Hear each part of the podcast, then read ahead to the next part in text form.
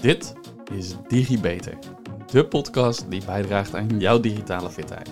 In deze podcast ga ik, Julian Rijmakers, al dan niet met gasten, in op zaken die bijdragen aan jouw e-vaardigheid en e-vakmanschap. Hey allemaal en welkom bij weer een nieuwe DigiBeter. Wat leuk dat je weer, of misschien nog wel nog steeds, luistert. De afgelopen podcast ben ik ingegaan op wat basiskennis rondom hardware en wachtwoorden. En vandaag wil ik ingaan op onder andere uh, de werking van e-mail. En omdat het een reeks is over veiligheid en dat komende maand ook weer extra in het daglicht zal staan, uh, in het uh, licht zal staan, wil ik het ook hebben over een stukje risico's die daarmee samenhangen. En ik zal eerst de samenhang eerst heel bazaal proberen te gaan schetsen voor je. En daarmee probeer ik wat complexiteit dan weg te laten. En vervolgens probeer ik hem zo langzaam op te bouwen, om, zodat je een beetje de verbanden wat beter zal gaan zien. Stel je nou eens voor, hè, je wilt een e-mail versturen. Je zit achter je digitale apparaat met je e-mailapplicatie. Een applicatie zoals Microsoft Outlook of Thunderbird. Of zeer waarschijnlijk een webgebaseerde app zoals Gmail of Live, het vroeger bekende Hotmail. Nou, dan lijkt het goed hè, als ik nu dit zo aan het schetsen ben om het voorbeeld concreet te maken. Stel je voor dat je vanaf Microsoft Outlook een e-mail wil versturen naar iemand met een webgebaseerde mailapplicatie. Laten we die mensen René en Sam noemen, gewoon twee universele namen. René begint met het schrijven en het adresseren van een mail in wat we noemen een user agent. Een programma dat draait op zijn eigen digitale systeem. En dit wordt ook wel een private e-mail systeem genoemd. Maar wat houdt het nou precies in zo'n private e-mail systeem?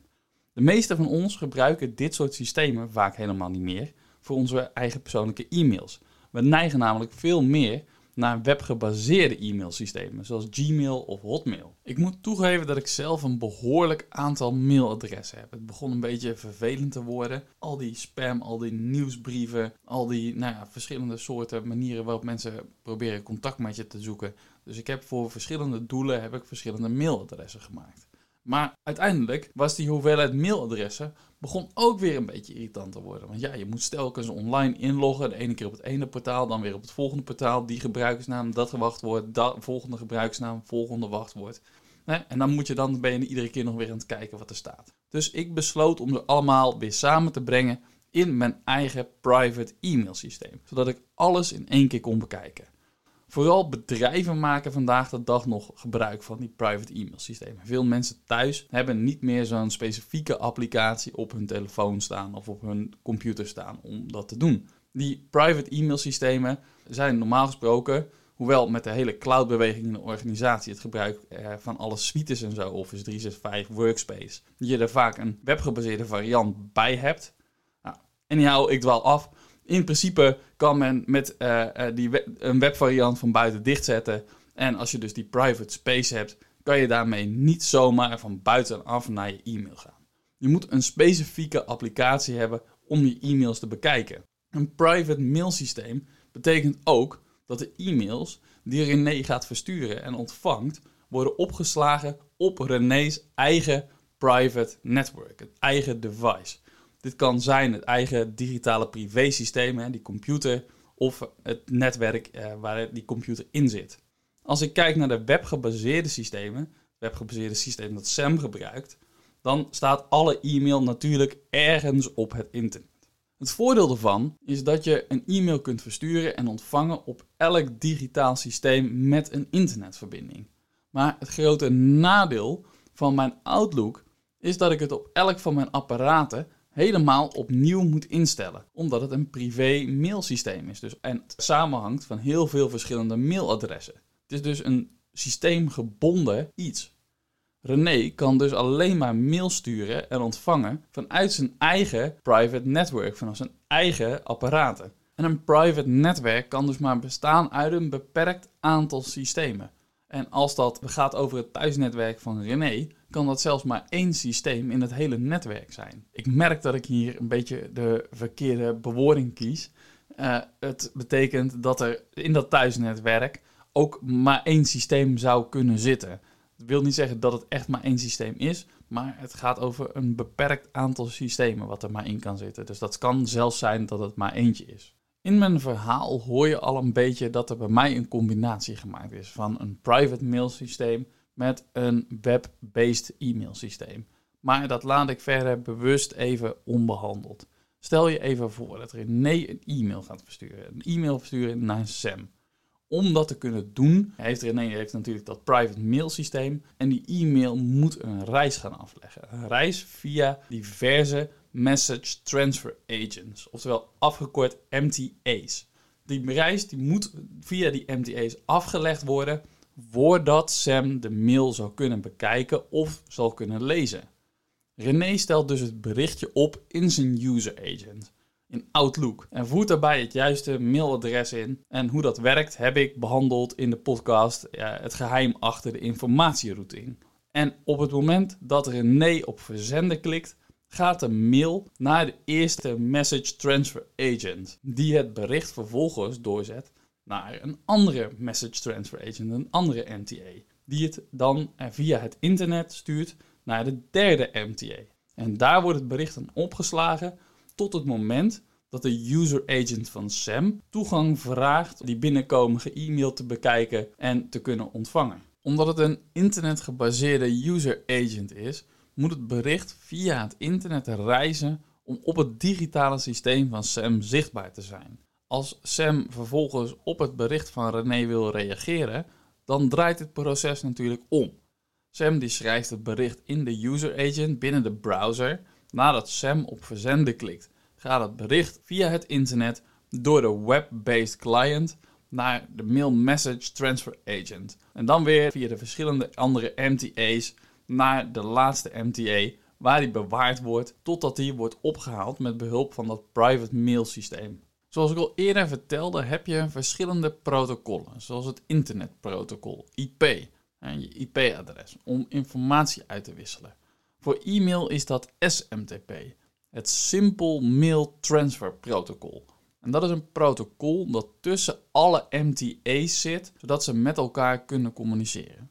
Dit is een taal waarmee de mailservers met elkaar kunnen praten. En het is even goed om op dat protocol volgens mij in te gaan. En dat wil ik doen met het volgende voorbeeld. René die schrijft een mail naar Sam. Als bijvoorbeeld als inhoud, hoi Sam, hoe gaat het ermee? En voegt daarbij een vakantiefoto toe waarbij hij liggend aan het zwembad een heerlijke pina colada cocktail drinkt. Die mail die wordt opgesteld in de user agent, die vervolgens worden doorgezet naar de mail, eh, naar de message transfer agent. Die deze vervolgens ook weer doorzet naar de andere MTA's. Zoals ik net al vertelde, waarbij de laatste MTA dus het bericht zal vasthouden totdat Sam het bericht via de user agent ophaalt. Bij het versturen van e-mails wordt door het SMTP-protocol continu informatie toegevoegd. Stel je voor dat René een e-mail adresseert en deze verstuurt naar sam.samonline.com. De mail moet dus naar samonline.com.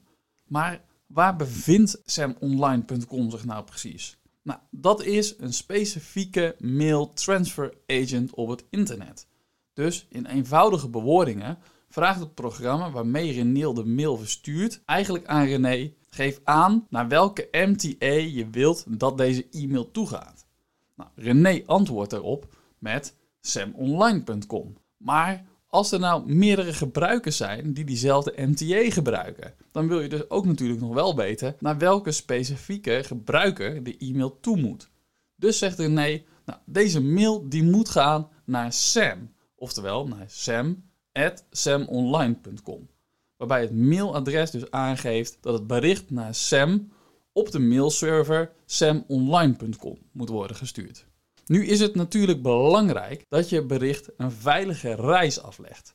Je wilt zeker zijn dat je post veilig, snel en ongeopend aankomt.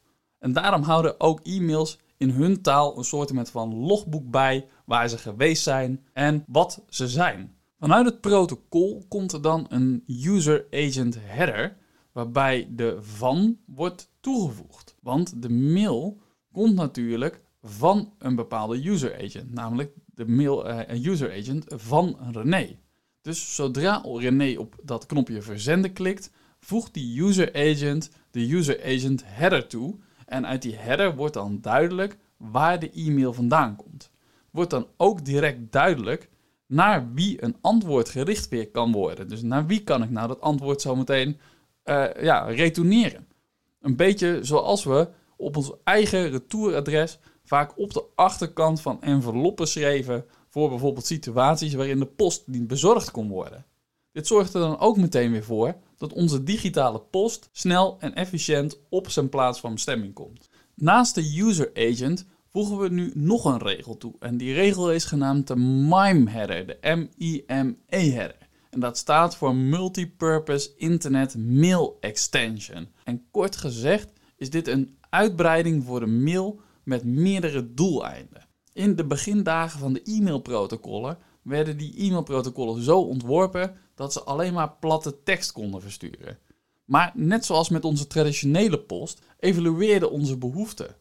Vroeger was het heel erg duur om geschreven berichten van A naar B te kunnen sturen, maar langzaam gingen we steeds meer naar het versturen van topografische tekeningen voor bijvoorbeeld oorlogsvoering. Verder hè, zie je vanzelf met de postontwikkeling dat we ook steeds meer op een gegeven moment brieven naar elkaar toe gingen sturen. En dan kwamen er foto's bij de brieven. E-mail heeft zo'nzelfde soort ontwikkeling doorgemaakt waar er op een gegeven moment MIME nodig was. En die maakten het mogelijk om de beperkingen van die platte tekst in de e-mail te omzeilen.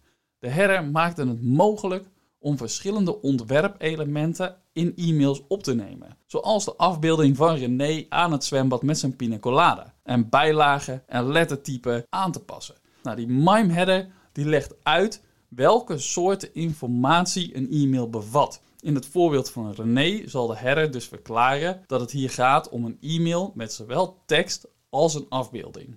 Nu komt het bericht aan bij de eerste MTA. Maar zodra die, die MTA gaat verlaten, dan voegt ook deze MTA zijn eigen header toe. Telkens als het bericht van de ene naar de andere MTA gaat, wordt er een nieuwe header aan toegevoegd. Dat kun je je voorstellen als verschillende lage koppen in een document. Vergelijkbaar met de koppen van bijvoorbeeld een tekstverwerkersprogramma als Microsoft Word. Dit creëert een soort van registratie, een logboek, waar de e-mail allemaal is geweest. En wanneer Sam de e-mail opent, ontvangt Sam het bericht inclusief al deze headers. De meeste e-mail clients filteren echter die headers eruit. Je ziet ze niet meer, omdat de gebruikersinterface zo is gemaakt dat die headers op de achtergrond gehouden worden. Ze zijn niet langer dan het eigenlijke bericht zelf. Meestal zie je slechts een beknopte header met de informatie zoals de afzender en eventuele kopjes zoals CC en BCC en het onderwerp. Als je meer details wil zien, kan je bijvoorbeeld aan Google vragen om het originele bericht weer te geven. Door op de drie puntjes rechtsbovenin in het bericht te klikken en dan te kiezen voor de huidige opmaak. In andere mailapplicaties zie je vergelijkbare opties, zoals bijvoorbeeld toon alle headers, of toon origineel bericht, of toon berichtdetails. Als je nu wat dieper in die e-mail headers duikt, dan zul je de zaken als die MIME dus gaan tegenkomen. Al wordt de MTA vaak niet letterlijk weergegeven. Maar je ziet dus wel verschillende adressen. Normaal gesproken hebben gebruikers niet zo heel erg veel interesse in dit soort headers. En dat is ook de reden dat onze e-mailsystemen die gewoon verbergen. Want ja, wat moet je er nou mee?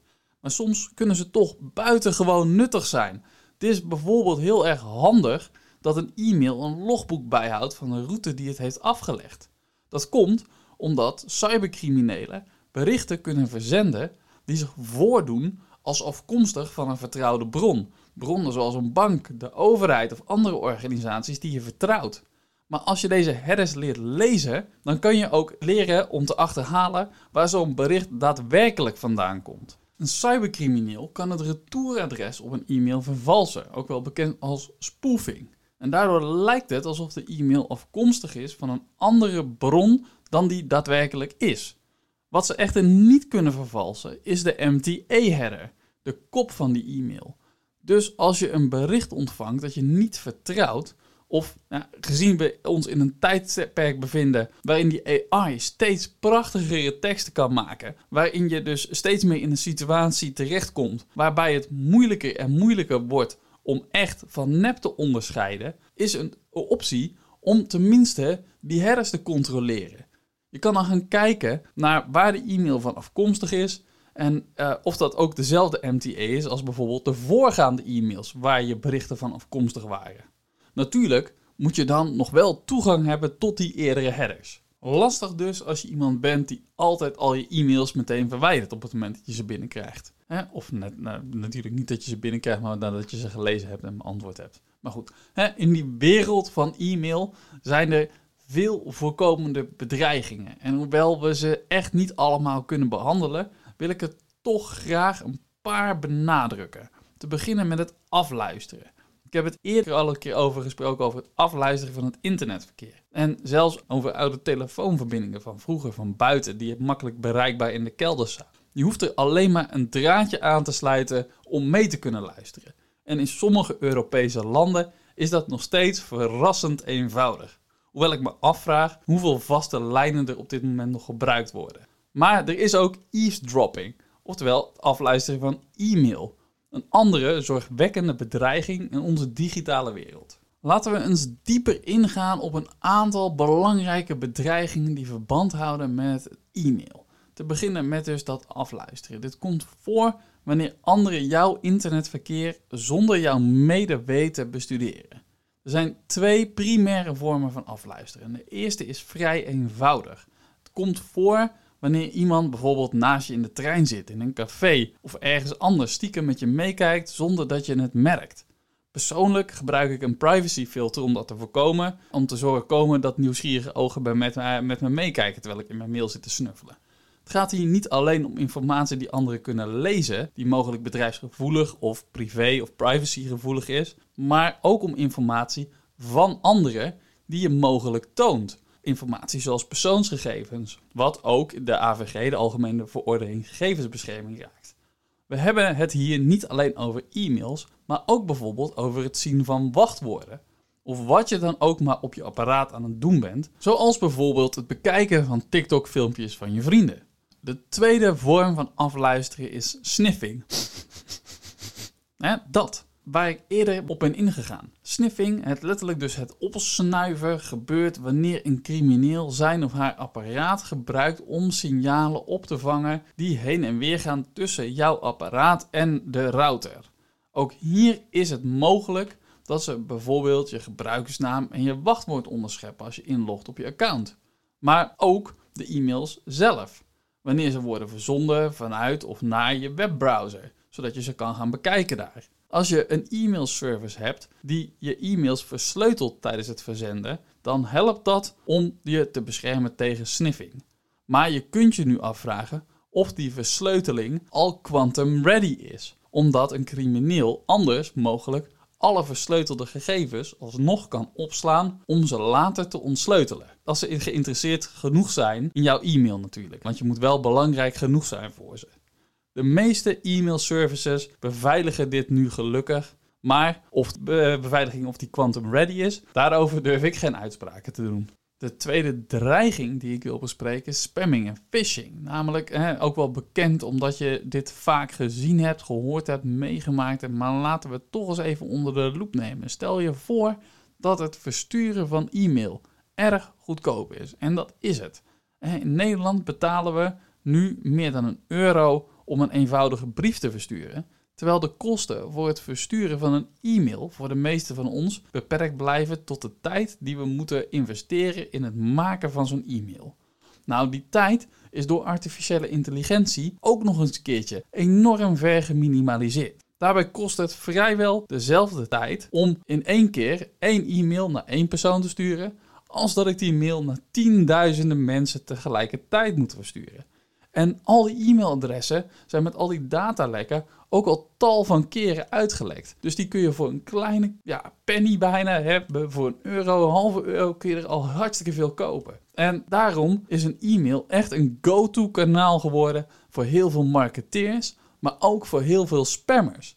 De kosten zijn zo ontzettend laag dat zelfs een heel, heel, heel klein percentage van ontvangers, als dat maar reageert, dan heb je nog ontzettend grote winst. Het verzenden van zo'n mail is dus al heel erg snel winstgevend. Om het even toe te lichten, spam is een soort van advertentiemail en het staat gelijk eigenlijk voor mij aan ergernis. Het is ongevraagd. Je hebt je niet aangemeld voor de advertenties. Het is junk die je tijd verspilt. Zelfs als je het niet opent, moet je de mail steeds verwijderen. Een grote consultancyfirma, Gartner, die doet hier bijvoorbeeld stevig aan mee. En dat irriteert me. Dus dat wilde ik ook graag even delen.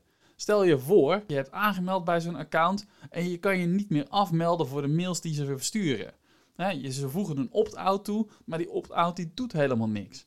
En vaak moet je dan na het weekend al die rommel die je van ze krijgt, toch weer uit je inbox verwijderen. Het zal waarschijnlijk een technisch foutje zijn. Ik zeg niet dat, en ik zeg niet dat die informatie van slechte kwaliteit zit. Maar voor mij is het spam. Want ik kan me niet uitschrijven en het is voor mij gewoon rommel. Het is geen risico in dit geval, maar het is wel een bron van irritatie. Dus hè, spam is een bron van irritatie. Het staat gelijk aan ergernis, ongevraagd.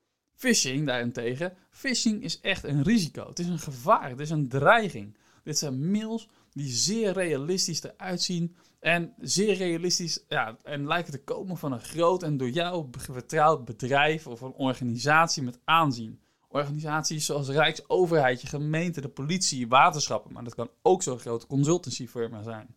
Deze phishing-e-mails worden verzonden door oplichters. Oplichters die azen op jouw persoonlijke informatie.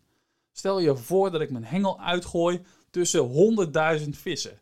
Ik heb maar één beet nodig om te vangen wat ik wil. Het vissen kost, net als phishing via die mail dus, hè, brein helemaal niks. weinig, omdat ik eigenlijk dat materiaal heb. Het verzenden van zo'n e-mail kost echt slechts een heel klein beetje tijd. Die mails die heb ik inmiddels al. En het is dus slechts een kwestie van afwachten tot een van die vissen in mijn aas hapt. En om die reden is phishing ook echt een heel erg veel voorkomende vorm van oplichting. Ten slotte het derde gevaar waar ik het over wil hebben, spoofing. Het vervalsen van het retouradres. Vergelijk het met het adres dat je op de achterkant van een envelop schrijft. Nou, dat kan heel eenvoudig anders zijn dan het adres hè, waar die brief ook daadwerkelijk van vandaan komt. En ik moet eigenlijk zeggen op de voorkant, dus op die, op die dichtlipflap, zeg maar. Want daar schrijf je natuurlijk op waar het vandaan komt. Maar als het, dus net als bij een brief, gaat deze mail ook langs een soort van postkantoor. Waar het wordt afgestempeld met de locatie waar het langs heen is gegaan. Een postbode heeft het retouradres op die envelop niet nodig. Het hoeft er niet op te staan. En dan wordt er ook niet naar gezocht, tenzij die brief niet bezorgd kan worden. Bij een e-mail is dat ongeveer net zo. Je kunt net als met een brief een e-mail versturen vanuit het ene account naar het andere, maar het laten lijken alsof deze van een ander account verzonden is. Bijvoorbeeld mijn live account, daar verstuur ik e-mails namens een ander account. Het live account dat het e-mail verzendt, maar de e-mail doet zich dan toch voor als afkomstig van een ander account. Het protocol heeft er namelijk geen enkele noodzaak voor dat het retouradres dat dat erop staat. Kijkt er niet naar, omdat het alleen kijkt naar het adres van de ontvanger. Dat is van belang. En sommige oplichters die maken daar handig gebruik van, van deze tactiek, die spoofing wordt genoemd. Overigens komt dit fenomeen ook voor bij telefoonnummers, maar dat terzijde. Het retouradres is dus nep, waardoor het lijkt alsof de e-mail afkomstig is van een persoon of een organisatie die je vertrouwt. Maar zoals ik eerder al uitlegde, dit kan je herkennen aan de headers, waardoor de echte bron aan het licht komt. Organisaties proberen dit te voorkomen, maar het is niet altijd waterdicht en niet alle organisaties hebben deze maatregelen genomen. En nu snel door naar nog iets wat veel voorkomt en waar veel organisaties maatregelen tegen hebben genomen, namelijk gevaarlijke bijlagen in berichten, oftewel de attachments. Deze bijlagen zijn niet altijd documenten of afbeeldingen, maar kunnen soms ook kleine of grote programma's zijn, of zelfs stukken code. Kun je het je misschien voorstellen dat dat een handige manier is en een eenvoudige manier is ook om die schadelijke software precies op zo'n plek af te leveren, precies daar af te leveren waar je het wilt, namelijk op het systeem van de gebruiker. Een veel gebruikte methode is het verzenden van een bericht dat jou als gebruiker dan nieuwsgierig maakt om die bijlage te openen. Dat zijn berichten die variëren van bijvoorbeeld een roddelartikel dat je stiekem uh, meer doet tot uh, bijvoorbeeld uh, een, een Valentijnskaart of een phishing link met een verleidelijk bericht.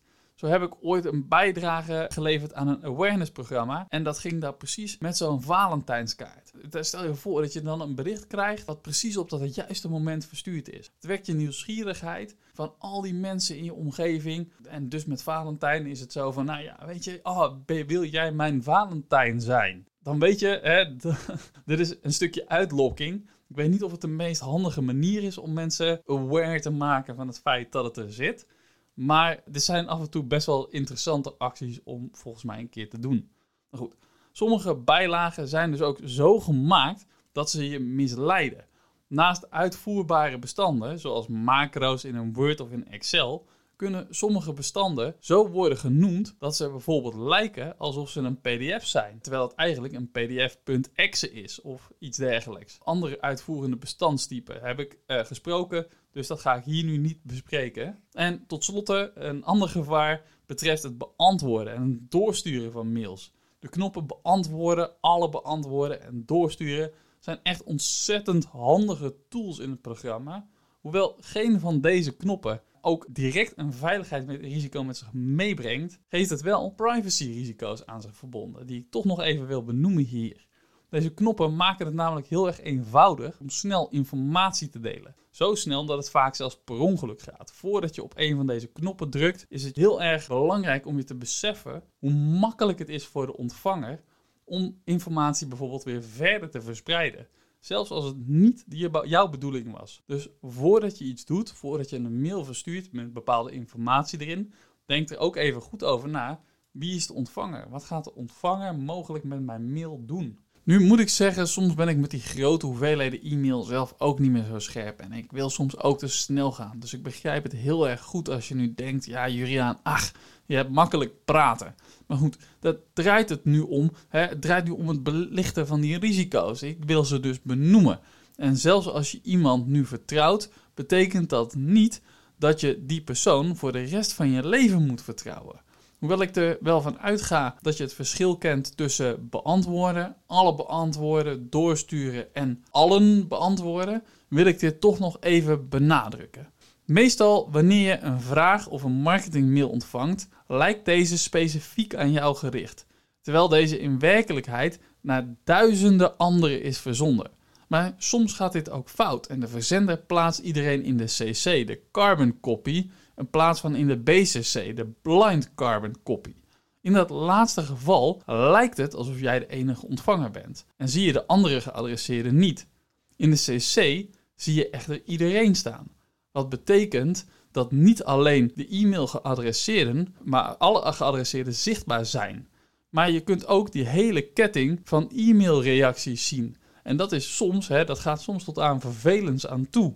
Alle informatie die je dan met alle beantwoorden verstuurt, komt ook weer terecht bij alle geadresseerden, inclusief de oorspronkelijke verzender. Nou, en dat kan veel meer zijn dan je bedoeld had. En dat kan leiden tot redelijk ongemakkelijke situaties, afhankelijk van de antwoorden en afhankelijk van de informatie die er vervolgens geantwoord wordt en die er verstuurd is. De opties CC en BCC, dus die carbon copy en die blind carbon copy, beantwoorden en alle beantwoorden kunnen voor veel verwarring zorgen in het gebruik van e-mail. En zoals ik al eerder zei, leiden deze soms tot enorme e-mailkettingen. En dat komt vaak doordat we niet alleen mensen in de aan laten reageren, maar ook de mensen die in de CC stonden, of zelfs de mensen dus in die BCC. Waardoor onbedoeld die aanwezigheid verraden wordt. Want ja, je verraadt jezelf, want jij stond in de BCC en een aantal mensen in de aan en in de CC, maar jij reageert vanuit die BCC aan allemaal. En dan weet iedereen in één keer dat je toch meegekopieerd was. De CC is bedoeld voor informatieve doeleinden. Hiermee informeer je de mensen zonder dat je een verwachting hebt tot reactie. De mensen in de CC hoef je dus niet te beschouwen als ontvangers die de mail daadwerkelijk zullen lezen. Datzelfde geldt voor de mensen in de BCC. In de BCC weet niemand dat je de mail ook hebt ontvangen. Dus het is niet erg netjes om dan vervolgens ook die mensen daar zomaar in te plaatsen. Eh, niemand weet dat ze erin geplaatst zijn, dus het is niet heel erg netjes. Tegenwoordig wordt de BCC-lijn zelfs vaak verborgen door de e-mailsoftware. En je moet het dus bewust openen om ook te zien wie er dan op een gegeven moment in gaan staan. Mails die aan mij worden gestuurd, waarin ik in de CC of in de BCC sta, komen bij mij door middel van regels in speciale mappen. Dat doe ik niet alleen om overzicht te houden in mijn inbox, maar ook om me te kunnen concentreren op de mails waar ik echt iets mee moet doen. Maar ook om te voorkomen dat ik reageer op mails waarvan niet verwacht wordt dat ik erop reageer. Ik hoop dat ik je met deze podcast weer een beetje heb kunnen inspireren, nieuwe kennis heb bijgebracht, vragen heb opgeroepen, ideeën heb gegeven om weer eens te kijken naar bijvoorbeeld het originele bericht van je e-mail. Ik denk dat we nu de basis wel behandeld hebben, maar als je nog vragen hebt, dan hoor ik die natuurlijk graag via de gebruikelijke kanalen. En als je die kanalen nog niet kent, je hoort ze zo meteen ook in de outro en je kan ze lezen in de tekst onder de podcast. De volgende keer, hè, dus de tekst onder de podcast, die heet de show notes. De volgende keer zal ik doorgaan met de basis van veiligheid. Maar zoals je hebt gemerkt, heb ik het tempo van de podcast wel echt moeten aanpassen. Plannen en voorbereiden van de opnames, de opnames zelf en de bijbehorende informatie bij elkaar krijgen op een gestructureerde manier, kostte gewoon heel veel tijd en heel veel energie. Energie die ik de afgelopen tijd ook echt niet had, doordat ik in een persoonlijke rollercoaster zat en nog steeds zit door het verlies van mijn jongste broertje. Door een noodlottig ongeval tijdens een vakantie. Tot slot zit ik met DigiBeter ook volop in de artificial intelligence, de general artificial intelligence. En dat vraagt veel van onze aandacht om de zoveel mogelijk organisaties en hun werknemers te kunnen trainen met basis- en gevorderde trainingen rondom die generatieve AI.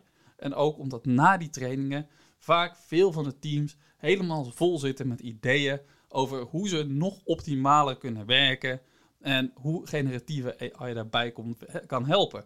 En dus zijn we ook geregeld bezig met het opzetten van mooie pilots voor teams die binnen die organisaties gaan kijken hoe processen te optimaliseren zijn en hoe generatieve AI voor hun kan werken. Dus hoewel ik de podcast zelf erg leuk vind om te doen, ook andere verplichtingen en activiteiten zijn naast deze die gratis digitale vaardigheden podcast moeten ook de juiste aandacht krijgen. De podcast is ook, hè, het is echt een non-profit passie van mij. Het levert niks op, het kost, ook, het kost ook heel veel geld en het is niet de bedoeling dat dat de hoofdmoot gaat innemen natuurlijk betekent dat de frequentie dus naar een iets lager pitje moet. Maar ja, wat nog wel leuk is om te weten, is dat we naast de podcast heb ik ook een gratis Digibeter nieuwsbrief opgezet. digibeter.substack.com waarin je op de hoogte wordt gehouden van onder andere de nieuwe technologische ontwikkelingen. Natuurlijk ga ik hierna ook gewoon door met de podcast en ik ben nog steeds op zoek naar mede-hosts om dit gesprek te verrijken. Andere mensen die veel weten van die technologische ontwikkelingen, van de techniek, om het op een makkelijke, eenvoudige manier aan jullie luisteraars uit te leggen. Mocht je ze weten, laat ze ook aan mij horen. Zolang die er niet zijn, zal de podcast in ieder geval dus niet meer wekelijks zijn. Maar ik blijf in de tussentijd gewoon gerust vragen stellen en dergelijke via de bekende wegen. De vragen helpen mij ook in het nadenken over de thema's voor de volgende podcast. Voor nu wil ik je in ieder geval weer heel hartelijk danken voor het luisteren. Tot de volgende keer, tot de volgende DigiBeter. Vond je dit nu een leuke uitzending en wil je meer weten? Abonneer je dan op de podcast door op volgen te klikken. Het duimpje omhoog en geef een beoordeling van bijvoorbeeld 5 sterren, zodat nog meer mensen deze podcast kunnen vinden. Wil je collega's, vrienden, familie, zoals je opa of oma, net zoveel plezier doen en ze digitaal fitter krijgen? Deel dan de podcast. En zo worden we samen allemaal digitaal. Heb je een vraag over wat er verteld is in de podcast? Een bepaald onderwerp dat je graag terug zou willen horen? Of wil je gewoon laten weten dat je erg van de podcast genoten hebt? Je kan mij feedback geven en vragen stellen via LinkedIn. Zoek dan even naar Juriaan Rijmakers. Hoe dan ook, na deze podcast ben je weer een beetje digifitter. Tot de volgende keer, tot de volgende DigiBeter.